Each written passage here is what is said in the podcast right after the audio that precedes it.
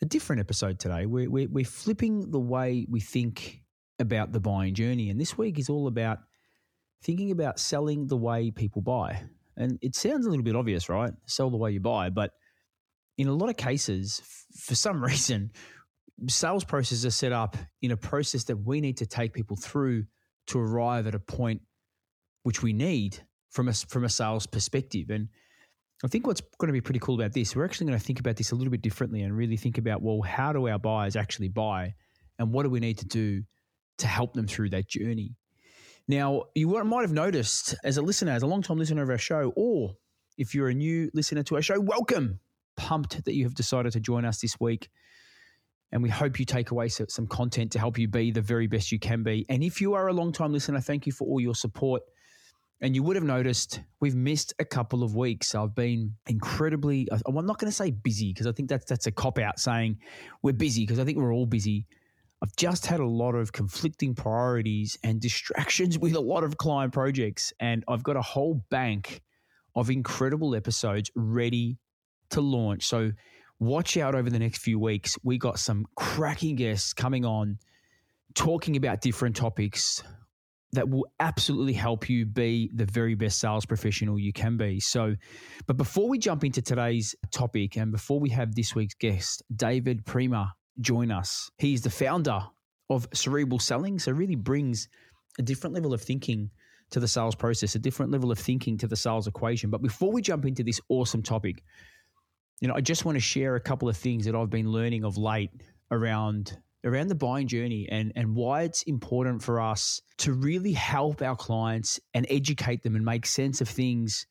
Because in, in today's world, right, information, we, we don't lack information. There is an incredible amount of information available to us. And I think from a buying perspective, buyers can kind of get overwhelmed with the amount of information that they've been engaging with. And this is a topic I spoke to about with the author of The Challenger Sale, Brent Adamson. Incredible topic, incredible author it's an incredible episode. If you haven't checked it out, go check it out because it's an awesome episode. And he talks a lot about making sense for buyers. But this is just something that I've, again, I've learned through a recent experience where I had a buyer and, and had a prospect, and the prospect was so gun ho to move to move forward.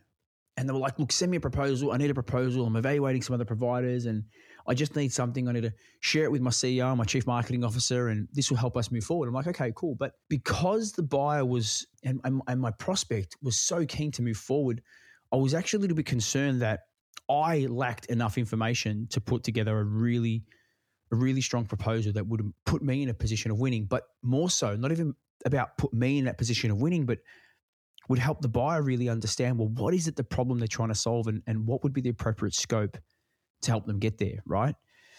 And so I actually reframed moving forward with the proposal.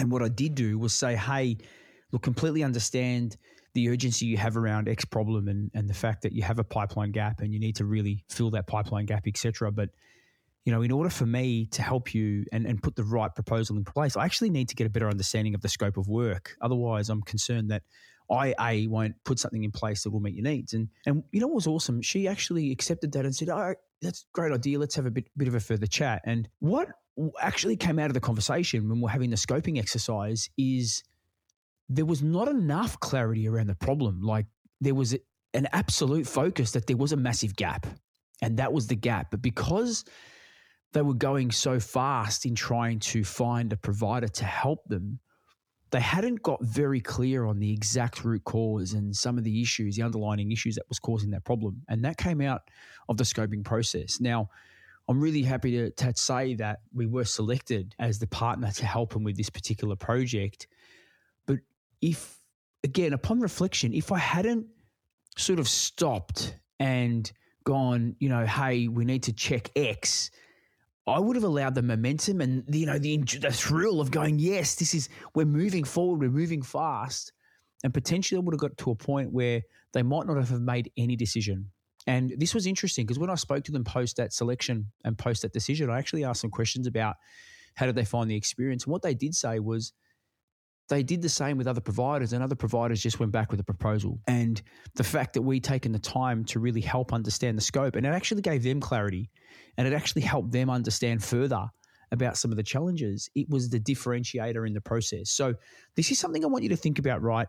And you know, there is a lot of conflicting information out there, and I feel your pain. Yeah, I feel your pain that there's all these gurus and there's this incredible thought leaders out there talking about why you, you know, meet the buyer out when they're out in the journey. But in in some of the complex sales that we deliver and the complex solutions that we put forward, sometimes we actually have to just slow it down and take a step back, because otherwise, if we're not careful, we might be proposing something that's completely different to what we need to be proposing forward, right? We might not be actually addressing the right problem and and and therefore putting the right proposal in place. This podcast is brought to you by the Create Pipeline program from Sales IQ Global. This program will equip you with the skills, tools, and confidence to run an outbound strategy so you can generate more qualified opportunities and close more deals. Hear what Alice from DocuSign has been able to achieve since joining the program and our incredible community. So, my name's Ellis, and uh, I work at DocuSign as an EBR. And the, the reason I started Sales IQ was because I really needed that that guidance and that training to make sure that the outreach that I was doing was hitting the nail on the head. So I was lucky enough to, to start the program early on in, in this role. And since then, I've been pretty successful. And last quarter, I finished on 185%. So I've seen some huge results by adopting the principles. Our next cohort is starting soon, so to learn more, go to www.salesiqglobal.com. Or if you have a team of sellers, talk to us about our in house offering. Control your pipeline, control your destiny with Sales IQ. So that's just something to, to give some thought as we lead into today's episode with, with David, because again, this is all about just changing the way that you look at the buying journey and really thinking about it from a buyer's perspective. So, you know, buckle up. This will be a great episode. And as I said, watch out for some of the other episodes that are coming up because we've got some incredible guests who are going to drop some great topics, all focused on helping you be the very best you can be. Welcome to the show, David. Hey, great to be here, Luigi. Thanks for having me. I'm pretty excited. I'm excited to speak to another Canadian. We have a very good friend, Daryl Praill, who is one of our favorite Canadians. So, yeah, we're really excited to have you on our show and talk a bit about why sellers need to sell the way people buy. But before we jump into this topic, and, and talk about some of the tactics and strategies that sellers can use to enable more buyers to progress through that buying journey. Would love to hear how you started in the wacky world of selling. Absolutely. Well, the good news is we're both from Commonwealth countries, so you know I'll say process and project, so it won't be you know won't, be unfamiliar yeah. to a lot of your users. But you know, similar to so many people who ended up in sales, mm. I ended up in sales by accident, right? we don't go to school for this thing. We don't learn how to do it. And, and your guidance counselor never t- tells you this is the thing you can do. So uh, I was no different. I actually started my career as a research scientist over 20 years ago and ended up getting into sales at the turn of the dot com boom. So I ended up joining this little startup based in Toronto, which is where I'm from. There was like 20 people at the time. I started as a sales engineer, solutions consultant. So shout out to all the, the solutions consultants that are listening out there and absolutely fell in love with sales because to me, sales became kind of this really complex engineering problem if you think yeah. about it like all these variables and and I fell in love with sales and then over the course of the next 20 years I just spent my time across four high growth tech companies three ended up being acquired one which I helped start in 2008 was acquired by Salesforce and so I came over with the ship and spent 5 awesome years at Salesforce kind of seeing how the the sales machines were built operationally and culturally yeah. at scale and then eventually ended up starting my own practice focused on you know teaching and learning the art and yeah. science of selling. Fantastic. So, you know, you've obviously gone through various stages of sales growth with these companies right into the behemoth that is Salesforce, right? So you've probably seen mm-hmm. things from various different perspectives, which is fantastic. And tell me, where did the inspiration come for you to write a book, you know, Sell the Way You Buy? Yeah, well, I mean, I just, you know, I, I like doing hard things. I believe good, good things come from come from the on the other side of doing hard things. And you know, I had written a whole bunch of content. You know, by the time I had, I'd written my book, I had you know, you know 60, 70 or so articles and videos. Mm. And I said, mm. you know what? I, I want to write a book. So I set out to do yeah. this. But the concept of sell the way you buy was kind of this mantra that kind of kept repeating in my head. And, and people often ask me, they say, like, well, what does that even mean, sell the way you buy? And I, I kind of say it means two things. Number one is there's this empathetic component, meaning you want to use tactics that would actually work on you if you found yourself on the buying side. And mm. it's funny to say, but as a sales leader, I had reps come to me all the time saying, "Oh, hey David, this customer's gone dark or I just, you know, we just got off this call and we're looking to kind of reinvigorate and engage the customer. I'm thinking of sending this email here or using this tactic. What do you think, David?" And I would be like, "I don't know, Luigi, like would would you would you respond, you know, to this email?" And they would they would kind of smile and be like, well, maybe not. I'm like, then why are we doing this? right? So this element of empathy. But the, in my mind, the actual bigger piece of Sell the Way You Buy is really about the science, meaning we should be really curious about the pathways and mechanisms by which human beings make purchasing decisions, how we make purchasing decisions, and then sell along those pathways. Because unfortunately, a lot of the way we've been told or taught to sell kind of goes counterintuitive to how people actually buy and yeah. the way they make purchasing decisions. So that's what Sell the Way You Buy is about. It's really about examining those pathways and aligning your sales motion in a very kind of scientifically and, and kind of empathetically, you know, aligned way. Yeah. And, and how did you go about really learning that psychology that drives people to take action during the buying journey? Yeah, I think a lot of it's just curiosity. Like, as a mm. research scientist, you have to be naturally curious about mm. explaining something that you see in the natural world or whatever it is and say, like, well, why did that happen? Right. Yeah. And so what was interesting was when I was a solutions consultant, and you know, it, for those of you like this is like a functional technical expert on the on the sales side, but I didn't own the deals. You know, there was always an account executive that I worked with who kind of ran the deals and I was so I was kind of like part of the deal team, but but a little bit on the sidelines and could be a little bit of a spectator and be like, oh, like when the AE said it like this, the, the customer got it. When the AE said it like that, the customer got pissed off and looked at them sideways. So I started to get really curious, kind of back to my research science roots of like, well, why did that happen? Yeah. And that kind of led me to the study of like human psychology and decision making to really kind of, you know, peel back the layers around, okay, like how do we actually make purchasing decisions and kind of what are the forces that are playing our minds? And it just became a natural curiosity you know to me just like my science and engineering background. It is science after all. Yeah. And what was interesting the more i kind of got into it and the more i started to kind of get into it and teach it to other people people started to have a lot more uh, conviction and excitement around the sales motion because all of a sudden they were doing things that they understood finally fundamentally why they worked or why they didn't. Yeah. So this is interesting right? Because i think it isn't for me you know I, I was one of those those people on the receiving end of some sales training earlier in my career, which spoke about sales process, which spoke about tactics and closing techniques and you know responding to objections with the perfect objection response right? And over time i realized you know what? A lot of those tactics a lot of those techniques were kind of very superficial because it didn't really address what was driving the buyer to either ask that question or get to that stage or and so I found the when I really saw a major change in my career and the results in my career was within, when I flipped the thinking about the sales process and started thinking about the buying process. And this is why your book's title really resonates with me. I'd love to use this time to really explore, you know, the two or three key um, elements of your book that help sellers start to change the way they think about the buying journey. Mm-hmm. 100%.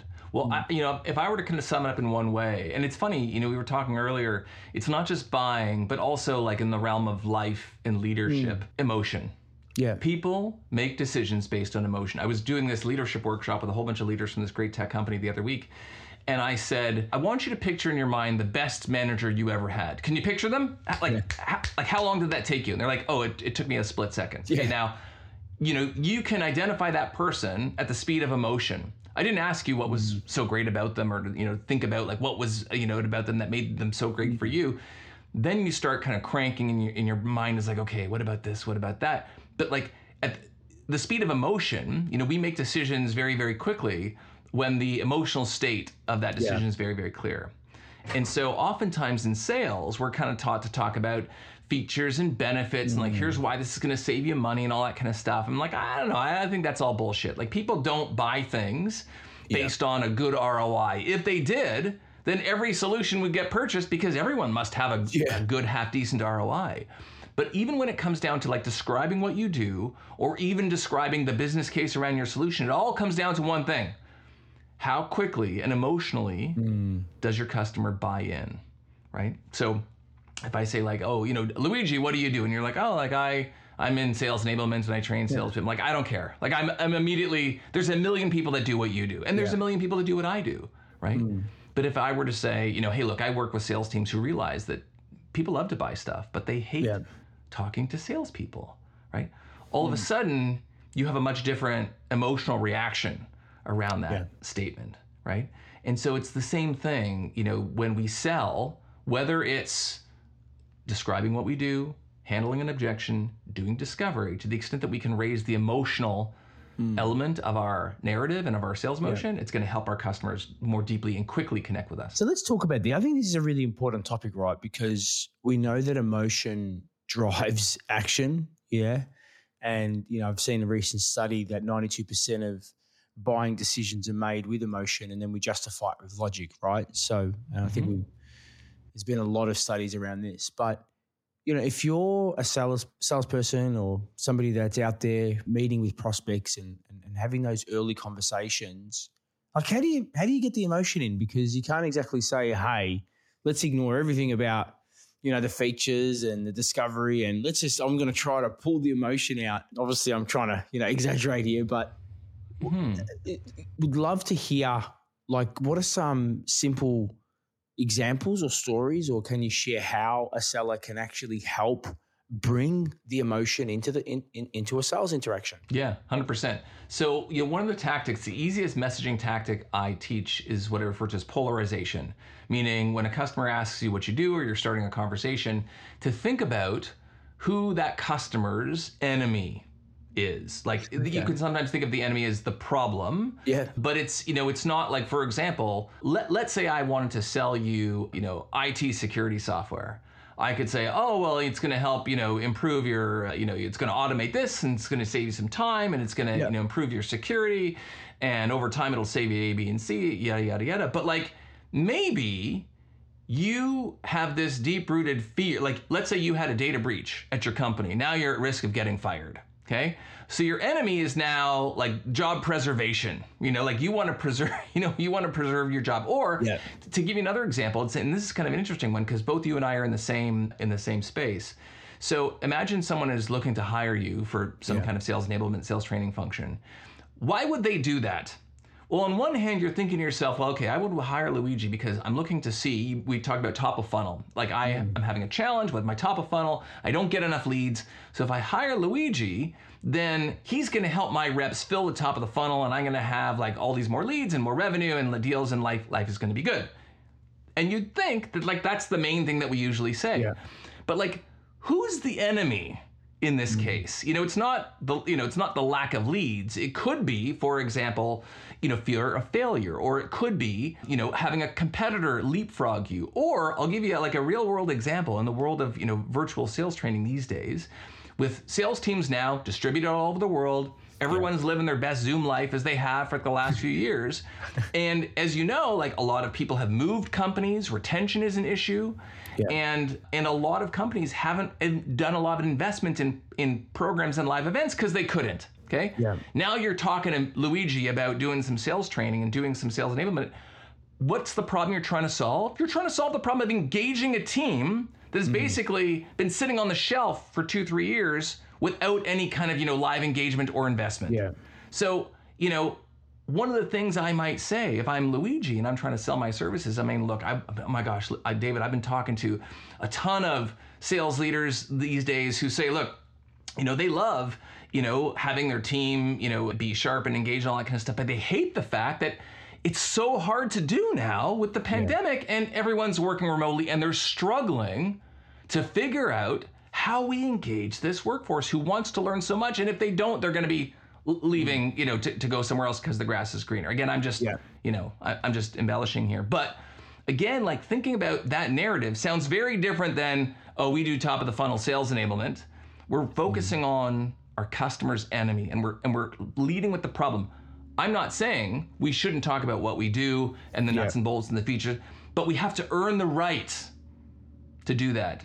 If we yeah. lead too quickly with the features and functions, then we just end up turning our customers off. Yeah, it's an interesting. it, it is interesting, right? Because I absolutely totally agree with you that you know, we should lead with the outcomes that we help people achieve. And then the byproduct of that is what we do to help them get there. So I, I really like the way that you've kind of you've kind of described described that kind of you know example and tactic. Why do you think? Because this is for me, this is a really interesting conversation, right? Because I think for many sellers, they know what they need to do, but actually doing it is harder than than it sounds, right? Like a lot of the concepts that we hear about, if you jump on LinkedIn, like yourself, I'm following so many incredible content creators and thought thought leaders around this subject.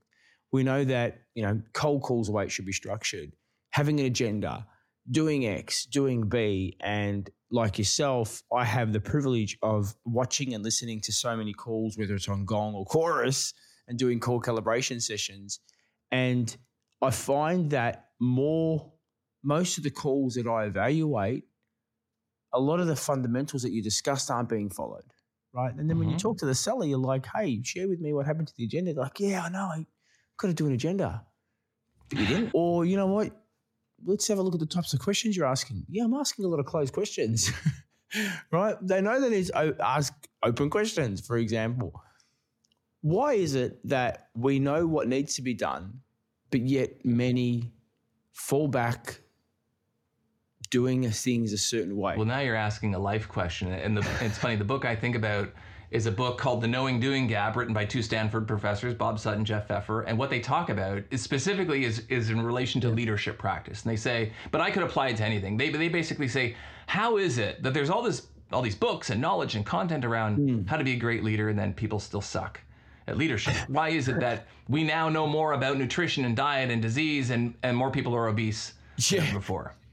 right? yeah. So there's this knowing doing gap and the actual thing that i you know when we were kind of talking about this earlier the way people learn you know mm. it, it is different you can't just shove a whole bunch of tactics at someone and say like do this you can't it's, it's actually interesting because I've, I've talked about this a lot recently if you let's say have a mcdonald's franchise mm. it's it's very easy like i could hire anyone off the street and teach them how to make a hamburger. You like you do this, you do that, you do that. Yeah. Like if you just follow these instructions, boom, the hamburger will come out, and it doesn't really matter who makes it; it's going to be identical. yeah.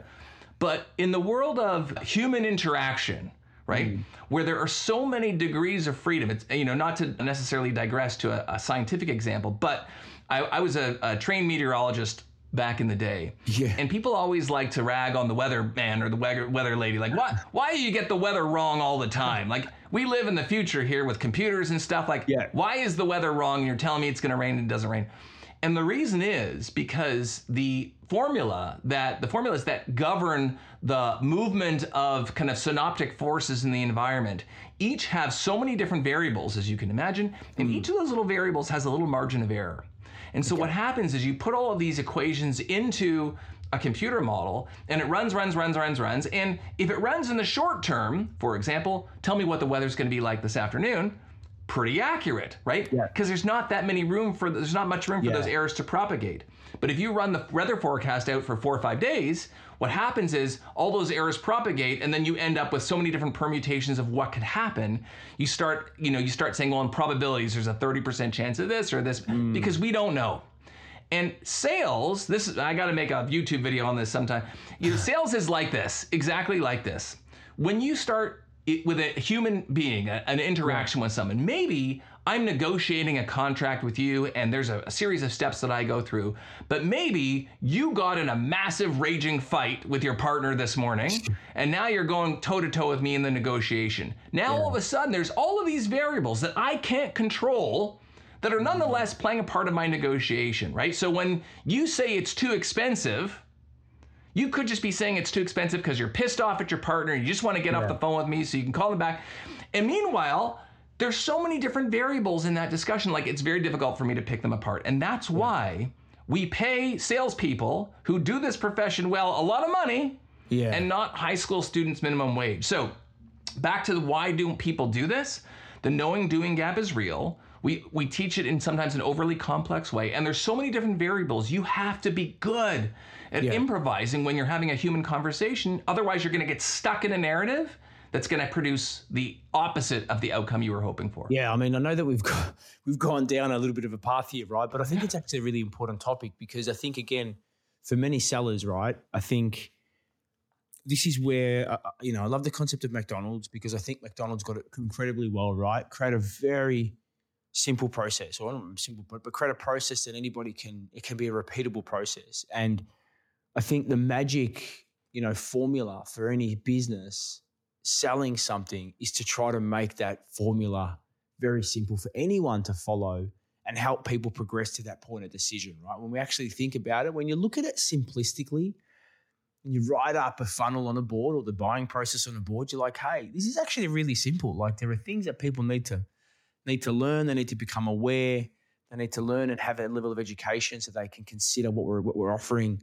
And then we need to get them to a point where they do an equation and say, you know what, this business case for change, it's in my favor. The pain of change is less than the pain of same. I'll take action, right? And you go, oh, it's actually really simple.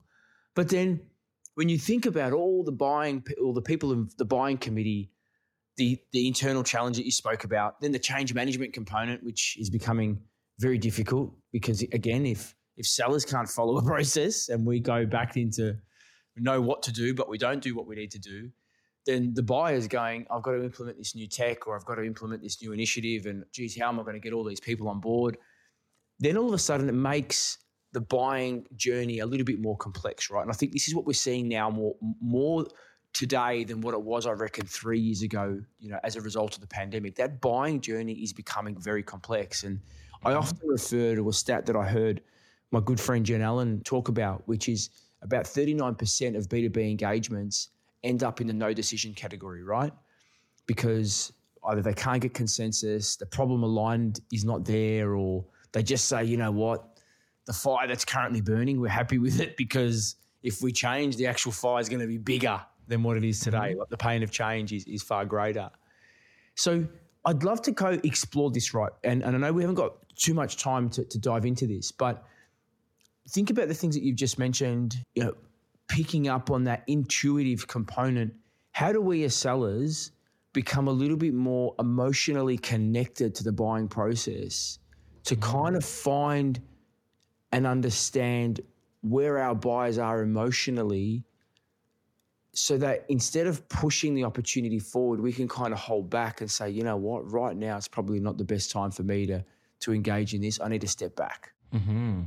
Well, look, there's a whole field of conversation that I focus on around mindset. Yeah. Right? Especially as it relates to doing discovery with customers, because mm. oftentimes sales reps have confirmation bias where we think everyone's a good fit for our solution, and then yeah. we kind of go in and look for evidence that they are versus evidence that they're not. Yeah. And customers can feel that too. Like they can feel like if you are selling at the end of your month or quarter and you're kind of, you know, jonesing for some client that you can give some kind of, you know, period end discount, like they can they can feel that. Don't yeah. think they can't, right? And so the way it's funny, the way I kind of describe it, it's like when my kids come to me, I have three three kids and two are teenagers, one's a bit younger. When they come to me and they're about to hit me up for something that they think I'm going to say no to, you know, like I can tell immediately, yeah. right, just by the way they approach me. So part of the mindset game is to kind of understand the mindset that you're approaching your customer with because they'll be able to feel if you're yeah. desperate, if it's the end of the month, end of the quarter. So just kind of, you know, kind of being cool in that respect. Also kind of taking a little step back and you know just to marry maybe a couple of the concepts we spoke about today and, and kind of weave it into this we talked about like well why is sales so hard and, and why can't we just follow a process? Well for example a lot of sales organizations have a process that says okay see i said process. We're you know we're, we're speaking the queen's english here. So if i said you know okay you need to like you're a MEDDIC or BANT or whatever it is yeah. you need to find out who the economic buyer is and like who's going to you know the timing and all that kind of stuff I find that? Like, imagine I go to you, Luigi, and I'm like, hey, Luigi, like, who's your boss? Right? Like, yeah. well, Luigi, what's your budget for the? Yeah. I gotta, I gotta, because I gotta, you know, tick the box on my, in my checklist here and my process. Like, what's your budget? This yeah. idea that just because I want to know things doesn't mean anyone's going to tell me any of the stuff that I want to know, mm. right? So you have to be mindful yeah. of not only what you want and the process, but how are you going to extract this information. Because look, sometimes we have clients that are very verbose and are just happy to yeah. chat and tell us everything, right? And sometimes they're very kind of tight lipped because they're worried about what we're going to do with the information. So mm. you need to focus as much on your process and what you need to know yeah. as you do on being a human being so people feel comfortable talking to you and telling you and telling yeah. you things, right? It's like if I ask you out on a date and you don't want to go with me, you might be tempted to say, "Oh, I'm I'm busy." Saturday, you know, when you ask me that. It's true. Meanwhile, the, the the answer is you don't want to go out with me, and you're trying to be a nice guy about it, and you don't want to hurt my mm-hmm. feelings. Meanwhile, I'm sitting here thinking I still have a chance when the reality is I don't. I'm busy on Saturday night is the sales equivalent of it's too expensive. Yeah. It's like, what the hell does that mean? Like, we have to really dive in and figure it out. And part mm. of it is, to your question, a little bit of, of, of empathy, a little bit of emotional intelligence, and a little bit of pattern recognition. Yeah. So that, you know, as a seller, when we hear it's too expensive or, hey, the, you know, Luigi, this was great. Can you just send me some information and I'll call you back like in the next few weeks when things settle down? You have to have a little bit of that pattern recognition to know that if I just do what they say, I'm not going to hear from this customer ever again. Yeah. You know, and then kind of approach it in an honest way like that. Yeah, it's, I love the way that you you you kind of describing this right because uh, again, I think I think in some cases we we kind of can go into autopilot, right? Where mm-hmm. we hear something and we automatically go, okay, bang, versus really going, hang on, let me just think about this for a moment. Is this the actual reason why they can't meet, or is there something underlining that's that's that's driving this, right? And and I loved, you know, one of the words that you mentioned earlier, which was that element of curiosity, right? And for me, I think one of the things that sets a great seller apart is the fact that they are curious, right? Is the fact that they do approach a conversation with a level of emotional intelligence and they're asking themselves questions about the certain situation before asking the prospect and not always responding, right? So I, I actually have taken a, a number of key things away from this, David. So I think this has been a great conversation, but and mate, we could talk about this for hours because this is a concept that I, there's probably four podcasts we could create as a result of this. Right? There's four different topics, so this has been awesome. But but where is the best place for our listeners to find you? And, and we will put a link to your book in the show notes. But where is the best place that our listeners can find and engage with you? 100%. Well, you know, the easiest place, I've been accused of giving away too much stuff for free. So if you go to my website, which is Cerebral Selling, all one Yep. word, cerebralselling.com, you'll find, you know, my blog, you'll find links to my free Facebook group where I do trainings every week. My YouTube channel is also called Cerebral Selling. So you can find it all there. You can connect with me on LinkedIn or you can check out my book, which is called Sell the Way You Buy. And you can find that on Amazon or wherever it is you, you buy books. Awesome. Well, we'll make sure we put that in the show notes. And if you're like me, most of if you're on the LinkedIn platform, David is sharing some great content. There's you know YouTube links. You can go and watch some videos. So for me, I love it because it really talks about the psychology behind why people buy. So David, I just want to say thanks for the contribution you make to the sales community. The content you create is helping sellers be the very best they can be. So I want to say thanks and thank you for coming on to the Sales IQ podcast. Oh, my pleasure, Luigi. Thanks for having me. It's great to be connecting with uh, all your listeners out there. All right.